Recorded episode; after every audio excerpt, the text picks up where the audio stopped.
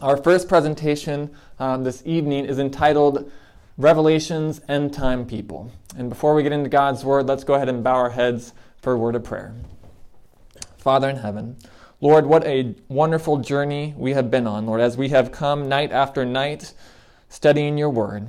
And Lord, we pray that once again your Holy Spirit, Father, the same Holy Spirit that inspired the Bible writers, would be here, Lord, to touch our hearts tonight, to give us understanding and to help us see your love and help us see that you have an end time people in these last days. And Lord, we want to be a part of that movement. And so we pray that you would bless our study tonight. Give us wisdom and discernment. We pray in Jesus' name. Amen. The story is told of a young man in ancient Greece who wanted to find the truth. And so he approached an old wise man there who was considered to be the wisest man in the city. And the young man asked the old wise man, he said, Wise sir, please tell me, how can I find the truth? Can you lead me to it? The wise man got, got up and he began walking. And the young man followed after him. And they walked through the streets of the city down to the seashore. And the old man kept walking and he walked all the way into the water.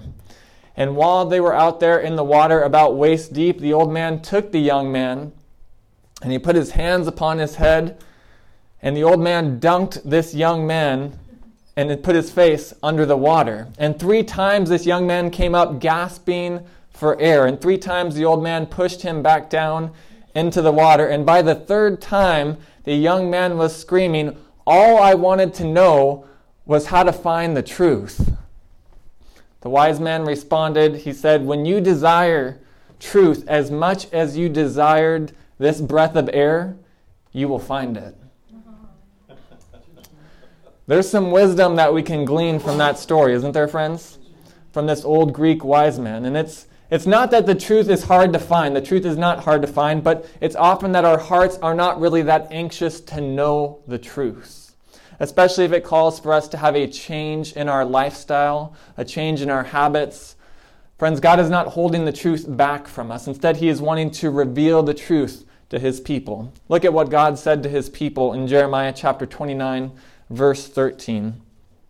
He says, And you will seek me and find me. When you search for me with what? All, All of your hearts. Friends, this is a promise that you and I can claim. Amen? Amen? But the problem is, is that many people are searching in all of the wrong places. In restless boredom, people are seeking to fill the void of, that is in their hearts with fame, fortune, money, drugs, and even material possessions, only to discover that those things do not bring them lasting satisfaction. And sooner or later, the haunting question of an ancient prophet will echo from the past these words in Isaiah 55 2 Why do you spend money for what is not bread, and your wages for what does not satisfy? Friends, Jesus understood the temporary satisfaction of possessing material things. And he said this to us in Luke 12, verse 15. He said, One's life does not consist in the abundance of his possessions. Jesus was telling us here that materialism truly does not satisfy the deep longings within our hearts. It cannot fill the true void that is there in our hearts. True satisfaction and true contentment can only come by pursuing a relationship with the Lord Jesus. Amen? With our Creator God. And we can deepen that relationship by spending time with God each day. And friends, I hope that as you've come to these meetings, that, that is one thing that you can take away from these meetings is that it's important to spend time with God every day. Amen? And Bible study and prayer, communing with the Lord. And also by witnessing and sharing the truth with others, we can be co laborers with God. Amen? It's a beautiful thing. We can also deepen our relationship with God with fellowshipping with other believers every week. Amen? And we can fellowship with them at church. But the question arises well, what church should I fellowship at? Well, each church claims to have a special message, but unfortunately, many, te- many churches are not following the teachings of the Bible. So, the question we want to answer this evening is Does God call a people on earth his end time people, his end time church? As you look at history, friends, God has always had a faithful people in every age of history that have proclaimed his truth. In the days before the flood, God called Noah to stand for him. Noah was a preacher of righteousness, the Bible says. And Noah appealed to men and women to enter the ark of safety. But unfortunately, the majority rejected God's call. But God still had a few faithful people that entered the ark, and they were his church of that time. There was a call to step out from the majority. There was a call to step out from the popular masses of the day. And there was a call to get on the ark. And friends, today there is a call to obey the God of heaven. There is a call to get on to God's ark of safety, which is his end time church. In the Old Testament, God called Abraham out of the popular majority. In Genesis chapter 26, verse 2, the Bible says, Then the Lord appeared to Abram and said, Do not go down to Egypt, live in the land which I shall tell you. So God called Abraham out of the popular culture to follow him 100%. And he had to he had to trust him, right? Abraham had to trust the Lord that he would show him where to go. And notice what Abraham did. The Bible says in Genesis 26 5, God said this Abraham obeyed my voice. He kept my charge, my commandments, my statutes, and my laws. Friends, Abraham was faithful to the Lord. He desired to do the things that pleased God. And not only did Abraham follow God's commandments, but we also see later on down in history that Moses, that God chose Moses to lead his people and to be faithful to him and to keep the commandments of God. In the days of ancient Israel, God called out a faithful, obedient group. In Deuteronomy chapter 11, verse 1, Moses, under the inspiration of the Holy Spirit, wrote these words he said, Therefore you shall love the Lord your God and keep his charge, his statutes, his judgments, and his commandments. How often? Always. always. How much is always? It's always, all the time, right? God has always wanted his people to keep his commandments. And in the days of Noah, a people loved God and they kept his commandments and they got unto the ark. In the days of Abraham, a people loved God. They stepped out from the majority and they kept God's commandments. In the days of ancient Israel, a people loved God and they also kept his commandments. God called them his chosen people, his special people for that time. In the days of the New Testament, God also had a special people. Empowered by the Holy Spirit, the apostles and the disciples preached powerfully, and by God's grace, they turned the world upside down for Jesus and thousands stepped out and became part of God's special people. They loved Jesus and they kept his commandments. 1 Peter chapter 2 verse 9 Peter writes, "But you are a chosen generation, a royal priesthood, a holy nation, his own special people." And we see, we see that in the days of Peter and the early church that God indeed had his special people. And the verse continues it says, His own special people, that you may proclaim the praises of him who called you out of darkness into what? His marvelous light. His marvelous light. Friends, God called them out of darkness into his light. Out of from, from error, he called them into the truth. From commandment breaking, he called them to commandment keeping. And throughout the centuries, God has had men and women who have been faithful to him. They have been called his church. And in 1 Timothy chapter 3 verse 15, Paul gives a definition of what the church is. He, he writes this. He says, "I write so that you may know how you ought to conduct yourself in the house of God, which is the church of the living God, the pillar and ground of the truth." So the church of the living God is the pillar and ground of the truth, the scriptures say. The church is the custodian of the truth. It is the steward of truth. And you find truth where, friends? We find the truth in God's Word. Amen? Amen? We find the truth there in God's Word. And friends, God's end time people should be a people of this book. This should be our textbook, friends. This should be what we study each and every day. Let's look now at a prayer that Jesus prayed in John chapter 17. He prayed this He said, That they all may be one, as you, Father, are in me and I in you, that they may believe that, that they may also be one in us, that the world may believe that you sent me. So Christ prayed and he wanted his church to be one. He wanted his church to be united under the truth. And just four verses earlier, Jesus prayed this He said, Sanctify them by your truth. Your word is truth. But, friends, there cannot be true unity in the church of God when people abandon and compromise the truth.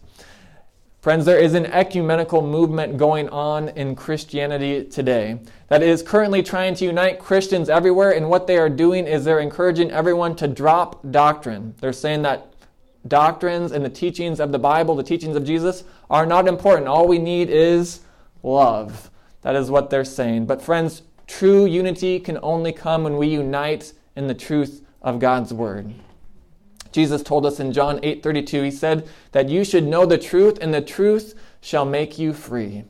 Friends, the truth can be known in these last days. Truth sets us free. And the good news is that God is not trying to hide the truth. He is trying to do all that He can to reveal the truth to you and to me. But if we come locked in our own opinions, we won't be able to understand what His truth is. But if we come, come to God with an open mind and with an honest heart, God will, will reveal His truth to us. His desire has been this in 1 Corinthians 12 25, that there should be no schism in His body. Friends, and there would have been no schism in the body of Christ, no division had the church followed all of the teachings of the Bible. But the Apostle Paul said that apostasy would come, and with apostasy came division. Acts chapter 20, verse 28 to 30 writes, Therefore take heed to yourselves and to all the flock among which the Holy Spirit has made you overseers, to shepherd the church of God which he purchased with his own blood.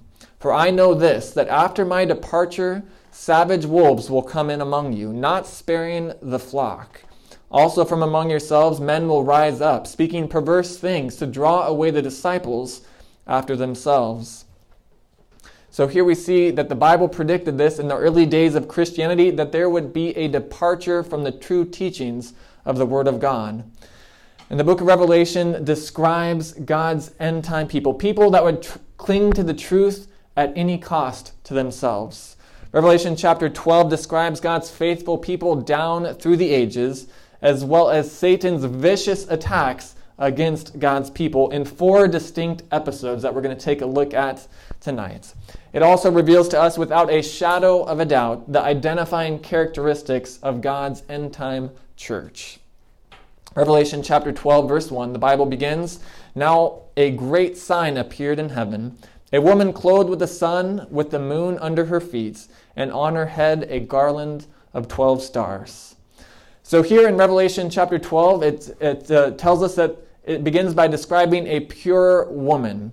Now, notice, remember what we saw last night? We saw last night that in the Bible, a woman represents what? A church. A church. We saw that from Jeremiah chapter 6, verse 2. Through the inspiration of the Holy Spirit, Jeremiah wrote, I have likened the daughter of Zion to a lovely and delicate woman. Who is Zion? Well, through, the, through Isaiah, God said, Say to Zion, You are my people. So we can see from these texts that God used a virtuous woman to represent his true people. The Apostle Paul also used this kind of terminology to describe the Corinthian church. He said in 2 Corinthians 11:2, "For I am jealous for you with godly jealousy, for I have betrothed you to one husband, that I may present you a chaste virgin to Christ." So here the Apostle Paul presents the church as Christ's bride. So, this woman of Revelation chapter 12 represents God's special people in different time periods of Earth's history. Then in Revelation chapter 12, verse 7, episode 1 begins with the battle between good and evil, also known as the Great Controversy, which we looked at extensively in presentation number 4. The Bible says, And war broke out where? In heaven. In heaven. Michael and his angels fought with the dragon, and the dragon and his angels fought, but they did not prevail, nor was there a place found for them in heaven any longer. So the great dragon was cast out, that serpent of old called the devil and Satan, who does what? He deceives the whole world. He cast he was cast to the earth and his angels were cast out with him. So in episode 1 we see that Satan rebels against God in heaven, but the good news is is that Christ wins and Satan loses. And so Satan and his angels are cast out of heaven. And friends, the reason why we have wars on this earth is because there was first a war where? In heaven. Then it continues in Revelation chapter 12, verses 4 and 5. It describes what happens next in episode 2. It says, And the dragon, who would, who would the dragon be? It would be the devil, right? Working through pagan Rome in this instance. The dragon, working through pagan Rome, stood before the woman, that is God's people, the woman who was ready to give birth to devour her child as soon as it was born. Friends, who is this child? It is Jesus. It is Jesus Christ, the Messiah. Did Satan try to destroy Jesus when he was born? Absolutely. Absolutely, he did. He inspired King Herod to pass a decree to kill all the male children two years and younger. But God led Joseph and Mary to flee to Egypt, and God preserved them there. Years later, Christ was tempted in the wilderness. But Satan appeared to him as an angel of light, but again, Satan failed. Then, when Jesus was on the cross, Satan continued to, he, he was trying to tempt Jesus. But Christ went into the grave, friends, and he rose up victorious. Amen? Revelation chapter 12 describes this. It says, And her child was caught up to God and his throne. Friends, after the mission of salvation was accomplished, Jesus ascended to his Father. So we've seen in, in episode, chap, episode 2 of Revelation 12 that Satan once again tries to destroy Jesus, but once again Christ wins and Satan loses. Friends, are you noticing a trend here? Christ wins. If you're on his side, you will be on the winning side. And if you are on Satan's side, you will be on the losing side because Satan is a loser. Amen? Amen? He is a loser. You can remember that one, okay? In episode 3, we see that Satan turns his wrath on the woman once again, the true followers of Christ and all but one of the apostles died a martyr's death. The church and state united in the days of Constantine, as we have seen, and it remained united throughout the Dark Ages. And for a while, the, the church enjoyed the state's favor and the unusual popularity that it had. And this was a time of great compromise, as we saw in previous presentations. Pagans were coming into the church at a very rapid pace. One historian described it this way He said, The new Christians were, as far as thinking and habits went, the same old pagans. There was no change. There was no change in their life. They were the same old pagans. Their surge into the churches did not wipe out paganism. On the contrary, hordes of baptized pagans meant that paganism had diluted the moral energies of organized Christianity to the point of impotence. However, during this time period, many Christians remained faithful to God, and they protested against the changes that had crept into the church. They refused to compromise their beliefs, and many were persecuted as they took their stand for God. And soon the Roman emperors issued edicts making it a crime to reject the false teachings of the church, which was punishable by death. The History of the Popes, Volume 2, page 334, describes this terrible persecution that took place. It says that great numbers were driven from their habitations with their wives and children, stripped and naked, many of them inhumanely massacred. Friends, that is the incredibly sad but true history of what happened during the Dark Ages. It was absolutely awful. Revelation chapter 12, verse 6 then describes what happens to God's people next. There's good news. Then the woman fled into the wilderness where she has a place prepared by God. Friends, does that sound like a good place? Any place that has been prepared by God for us is a good place. Amen? That the woman fled into the wilderness where she had a place prepared by God that she should feed her there for 1,260 days. So when Satan attempted to destroy the church in the dark ages, the woman or the church fled into the wilderness. Verse 14 also describes the same event. It says, But the woman was given two wings of a great eagle, that she might fly into the wilderness to her place, where she is nourished from the presence of the serpent. So the true church went into hiding, and God had a place prepared for her. So during the Dark Ages, we see that the large popular church reigned and it cast truth to the ground. While Christ's woman, the true church, was hiding where? In the wilderness. So, how long would the church be hiding in the wilderness? Well, notice it was for 1,260 days. Now, remember, we've seen this before in Bible prophecy one prophetic day equals one literal year. We find this in Ezekiel chapter 4, verse 6, which says, I have given you a day for a year. And then Numbers 14, 34, which says, I have appointed a day for a year. So the true church is in the wilderness for 1,260 years. It is a very long time period. And as we've studied in previous lectures, this time period began in AD 538 and it ended in 1798. Well, why did it begin in 538, you ask? Well, in AD 538, the Roman Emperor Justinian gave the Pope of Rome both religious and civil authority. And also in that year, the last of the tribes battling against papal Rome was defeated. And during much of this time, the papacy had more power than the kings of Europe themselves. In this picture, which may be a little hard for you to see, the Pope is actually crowning one of the kings of Europe. That's how much power they had, the popes had in those days. But at this time, God's true church was in the wilderness. At times, they had to hide in desolate mountain places like the Waldenses and the Albigenses. Their faithful men and women clung to the truths of God's word. Then, during the latter part of the 1260 years, as we saw, I believe, last night, God raised up the Protestant reformers. People like John Huss, people like Martin Luther, William Tyndale, John Calvin, and John Wesley. They weren't perfect people, though, friends, but God used them to restore the truth. Amen? Little by little, it was being restored. And they stood up against many of the errors of the popular church. But unfortunately, many of them were persecuted, and sadly, many of them lost their lives. Revelation chapter 12, verse 16 has good news, though, friends. It says that the persecution would not last forever. It says this it says that the earth helped the woman. And the earth opened its mouth and swallowed up the flood which the dragon had spewed out of his mouth.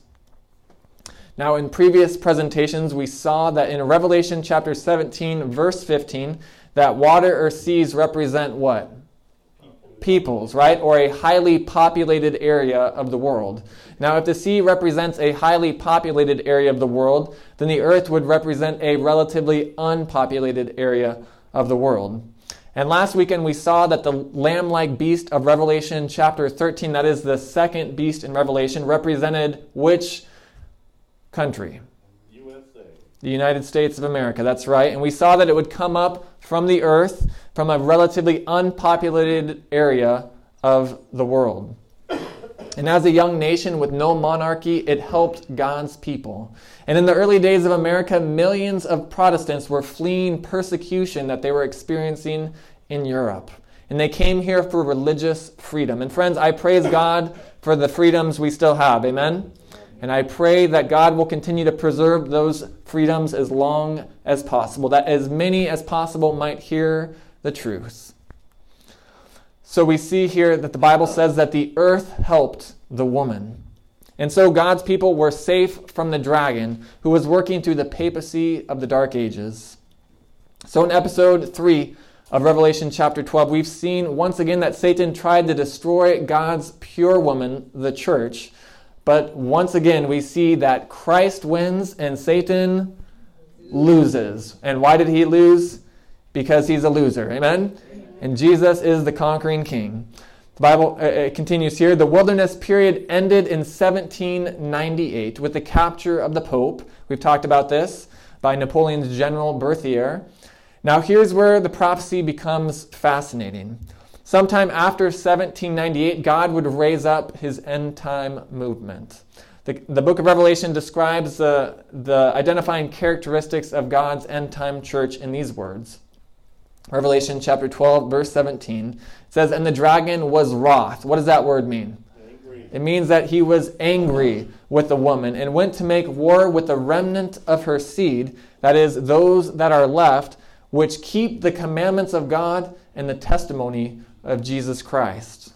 Now, notice the remnant of her seed, that is, the rest of the woman's offspring, It's, it's God's remnant people. They're described with two main characteristics. Number one, they keep the commandments of God, and number two, they have the testimony of Jesus Christ. Now, some may think, well, don't all churches teach that we should obey the commandments of God? No, unfortunately, they don't, friends. Many churches teach their members in one way or another that it's okay to only keep nine out of the Ten Commandments. For example, some churches also teach believers that they should bow, that it's okay to bow down to images and to pray to the saints. Are those, uh, would that be contrary to the commandments of God? Absolutely, it would. Sadly, most churches have lost sight of the fourth commandment of the Bible Sabbath, the memorial of God's creative power. They've said, well, that, that commandment, that one just doesn't apply. Or it, maybe it applies to the first day of the week. But, friends, the fourth commandment doesn't say, remember the first day to keep it holy. It says, remember the Sabbath day to keep it holy. Six days you should labor and do all your work, but the seventh day is the Sabbath of the Lord your God. In it you shall do how much work? No work. For in six days the Lord made the heavens and the earth, the sea, and all that is in them, and rested the seventh day. Therefore the Lord blessed the Sabbath day and hallowed it. So God's last day church will keep all of the Ten Commandments, including the Bible Sabbath, because it's the day that God especially blessed. It's the day that He sanctified. He set it apart as a holy day. And then we see that God also rested from His work on that day. So God's last day church will follow Jesus' example. They will keep the commandments not to earn their salvation, not out of legalism, but it's out of love for God. Jesus said in John 14, 15, He said, If you love me, friends, do you love Jesus? He says, If you love me, keep my commandments. Friends, love always leads us to obedience. God's end time church will also be a grace filled church. They are a group of people who love Jesus, and by God's grace, they seek to love others. They are people of the new covenant experience. Check out what Hebrews, the book of Hebrews, says about the new covenant experience. Hebrews chapter 10, verse 16, it says, This is the covenant that I will make with them after those days, says the Lord. I will put my laws where? Into their hearts, and in their minds will I write them. Friends, in the new covenant, God writes his law in our hearts and in our minds so that we know that his commandments are a blessing. However, God's last day people are not super saints. They are weak, they falter, and they make mistakes. They often have to weep at the feet of Jesus in confession and repentance, but they're committed to Christ. Amen? And they believe that God has raised up an end time movement for these last days. So here we see that God's end time remnant people will be a commandment keeping people, and they will have the testimony of Jesus Christ. Now, what is the testimony of Jesus Christ? Well, and, and, and uh, anytime you have a question about a particular verse in the Bible, friends, it's best to look in the context of that passage. You start in that local passage, then you branch out to other, um, other chapters that that same author has written, and then you look at the Bible as a whole. And uh, look how that same author, John, uses that phrase elsewhere just a few chapters later. In Revelation 19:10, John tells us that the testimony of Jesus is what? It's the spirit of prophecy. So here the Bible talks about the gift of prophecy being present in God's last day church. And we'll talk more about that in our second presentation here tonight so that you can learn about the difference and, and how to tell the difference between a true prophet and a false prophet. Paul says that the church waiting for the coming of Christ will come short in no gift, eagerly waiting for the re- revelation of our Lord Jesus Christ. So, all the gifts of the Spirit will be manifest in God's end time church. We will see miraculous healings even from time to time if God so chooses. He blesses his, his end time church with unusual prophetic insights. God's church will be a spirit filled church that impacts the world for Christ. Revelation chapter 14 describes God's last day message. So let's check it out one more time. It's familiar to us in our seminar thus far. Revelation 14, 6 and 7. The Bible says, Then I, John, saw another angel flying in the midst of heaven, having the everlasting gospel to preach to those who dwell on the earth, to every nation, tribe, tongue, and people. to preach to those who dwell on the earth, to every nation, tribe, tongue, and people. Friends, will God's end time church be a little non denominational church in a little regional area of the country? No, it will not, friends. It will be a worldwide, it will be a global movement that is proclaiming the everlasting gospel to every nation, tribe, tongue, and people. Saying with a loud voice, Fear God and give glory to Him, for the hour of His judgment has come. Friends, how do we give glory to God? Well, to glorify God means to honor Him with how we live, both in our diet and also in our lifestyle. 1 Corinthians 10:31 says, "Therefore whether you eat or drink or whatever you do, do all to the glory of God." And 1 Corinthians chapter 6, 19 and 20 tells us, "Do you not know that your body is the temple of who? The Holy Spirit who is in you, whom you have from God, and you are not your own. For you were bought at a price. Therefore glorify God in your body and in your spirit, which are God's. Friends, we should glorify God in all that we do because we love Him. For, and, and the Bible says also, for the hour of His judgment has come.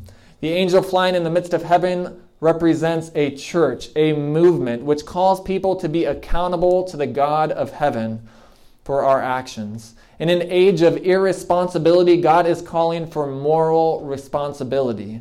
He's calling for obedience in these last days. This is a special time in Earth's history. It's not business as usual, friends. No more sinful pleasures as usual. The hour of God's judgment has come.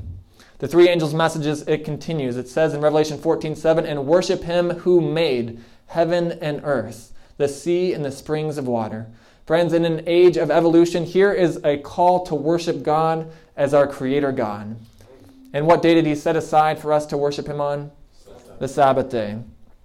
The Sabbath is a part of God's last day end time message because it calls people back to worshiping God as the creator God. God's last day message continues in Revelation 14:8. It says, And another angel followed, saying, Babylon is fallen, is fallen, that great city, because she has made all nations drink of the wine of the wrath of her fornication. We looked at this last night, but we saw that in Bible prophecy, wine represents false doctrines, false teachings. And Babylon, Babylon symbolizes a system of religious confusion. But God is calling his people out of spiritual confusion, and he's calling them to know and understand his truths. His end time people will restore truths that have been long lost sight of, truths that were cast to the ground during the dark ages. Friends, I believe we must cling to truth in these last days. Amen?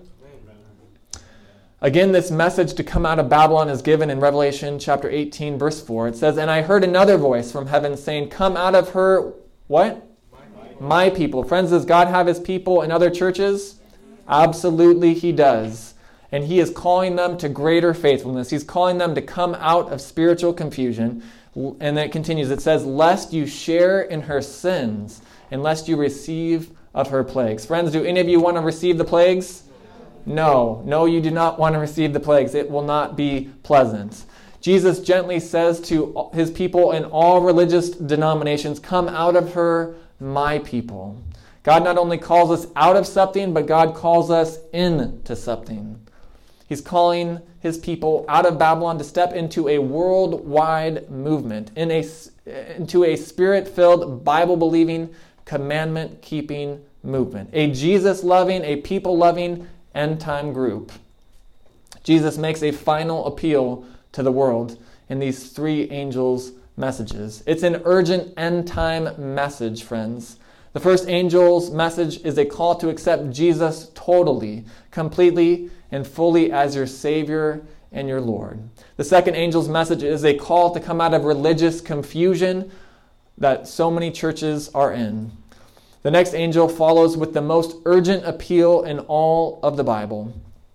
Revelation 14 9 and 10 says, Then a third angel followed them, saying with a loud voice, If anyone worships the beast in his image, and receives his mark on his forehead or on his hand, he himself shall also drink of the wine of the wrath of God.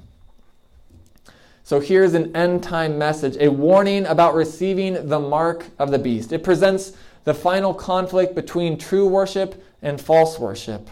And friends, God, God's end time people will choose to receive the seal of God rather than the mark of the beast.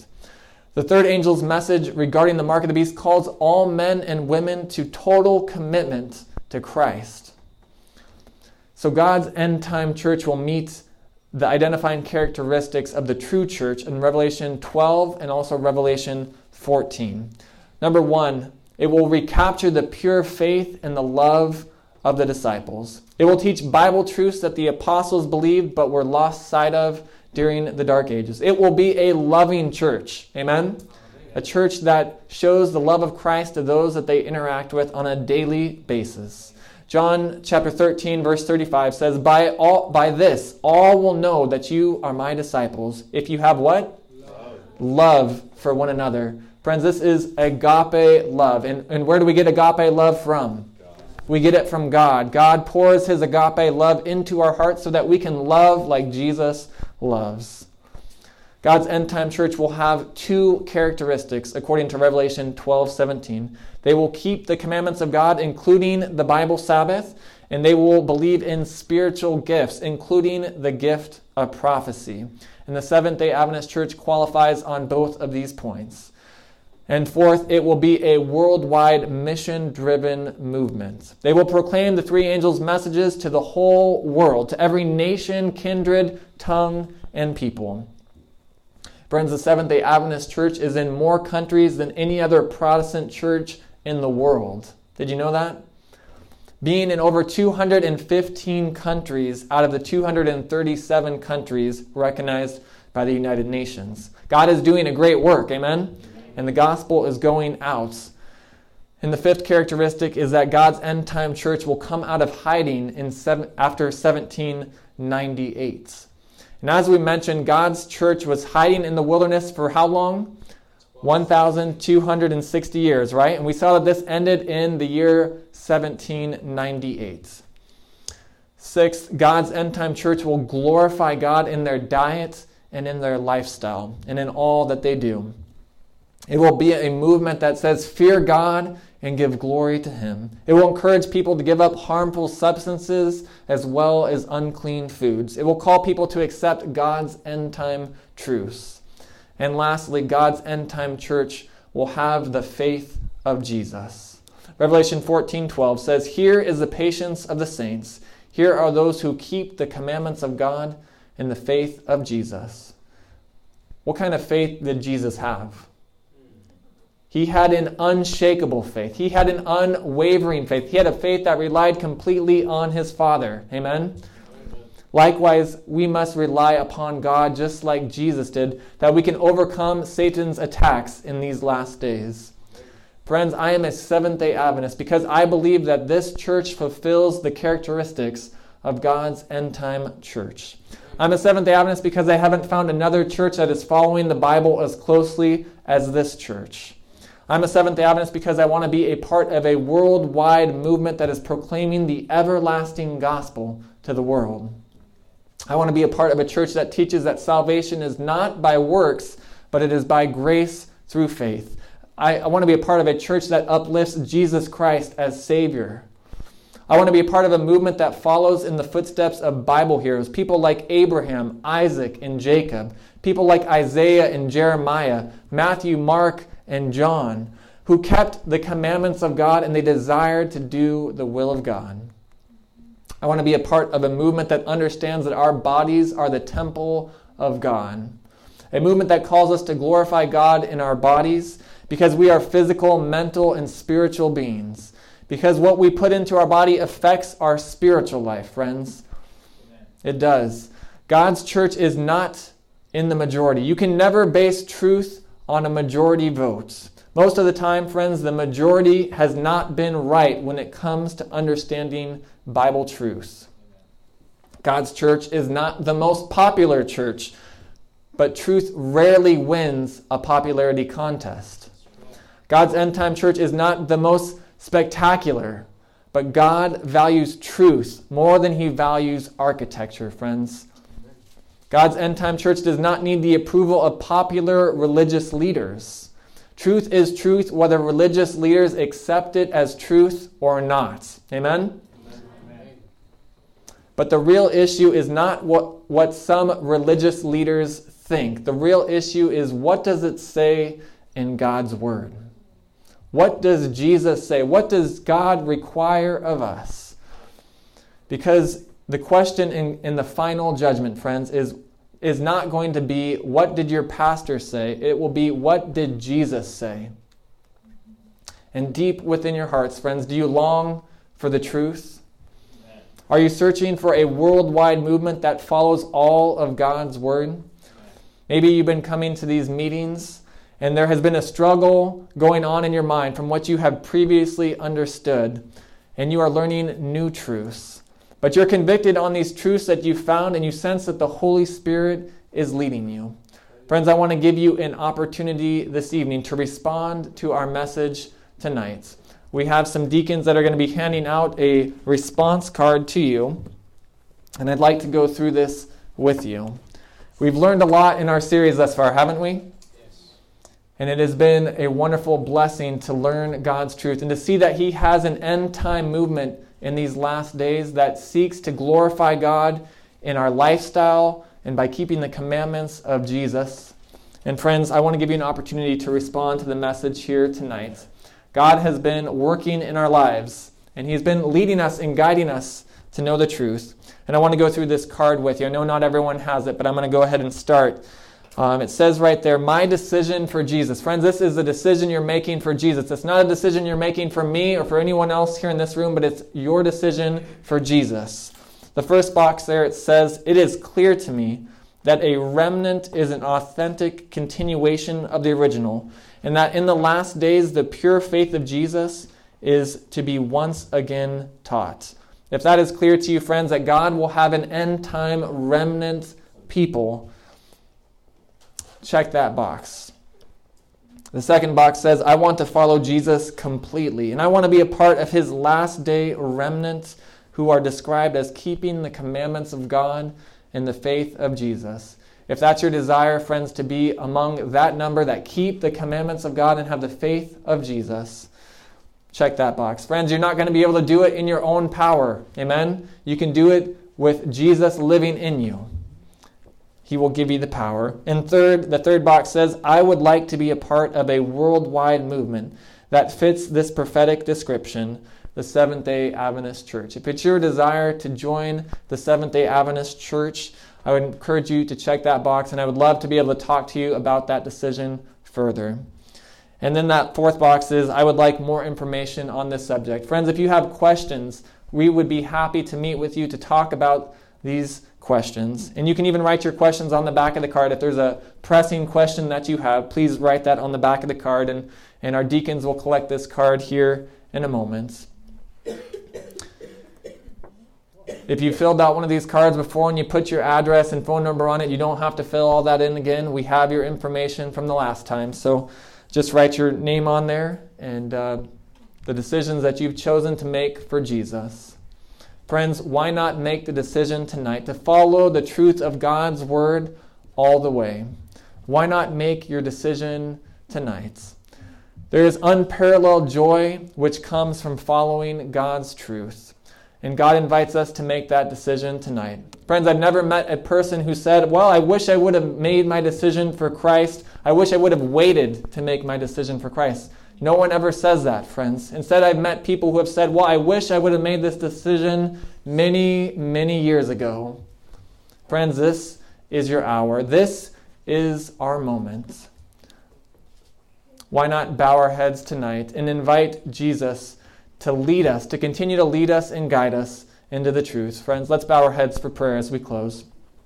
Father in heaven, Lord, we thank you so much, Lord, that we see in your word clearly, Lord, that you have an end time movement in these last days. Lord, a people who keep the commandments of God and they have the faith of Jesus.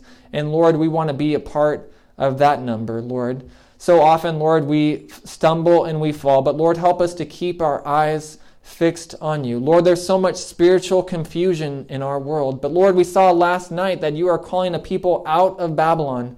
And Lord, we've seen tonight that you are calling your people into your remnant church in these last days, Father, that keep the commandments of God and have the faith of Jesus. Lord, please live in our hearts. Lord, please pour your love into our hearts. Lord, may we reflect your love and your character to a world that is dying all around us. And Lord, we pray that you would help us to proclaim the everlasting gospel. Lord, help us to share this message with the world around us. Lord, there are so many out there that don't know you. Help us, Lord, to be your hands and your feet on this planet. Lord, help us to be your messengers that go and to proclaim the everlasting gospel. Lord, bless each one of us. Give us courage, Father. Give us boldness as you gave the early apostles. Lord, you gave them boldness to preach and to proclaim your truth and to share it with others. And we pray that you would do the same for us, Lord. Empower us by your Holy Spirit. We ask and pray in Jesus' name. Amen.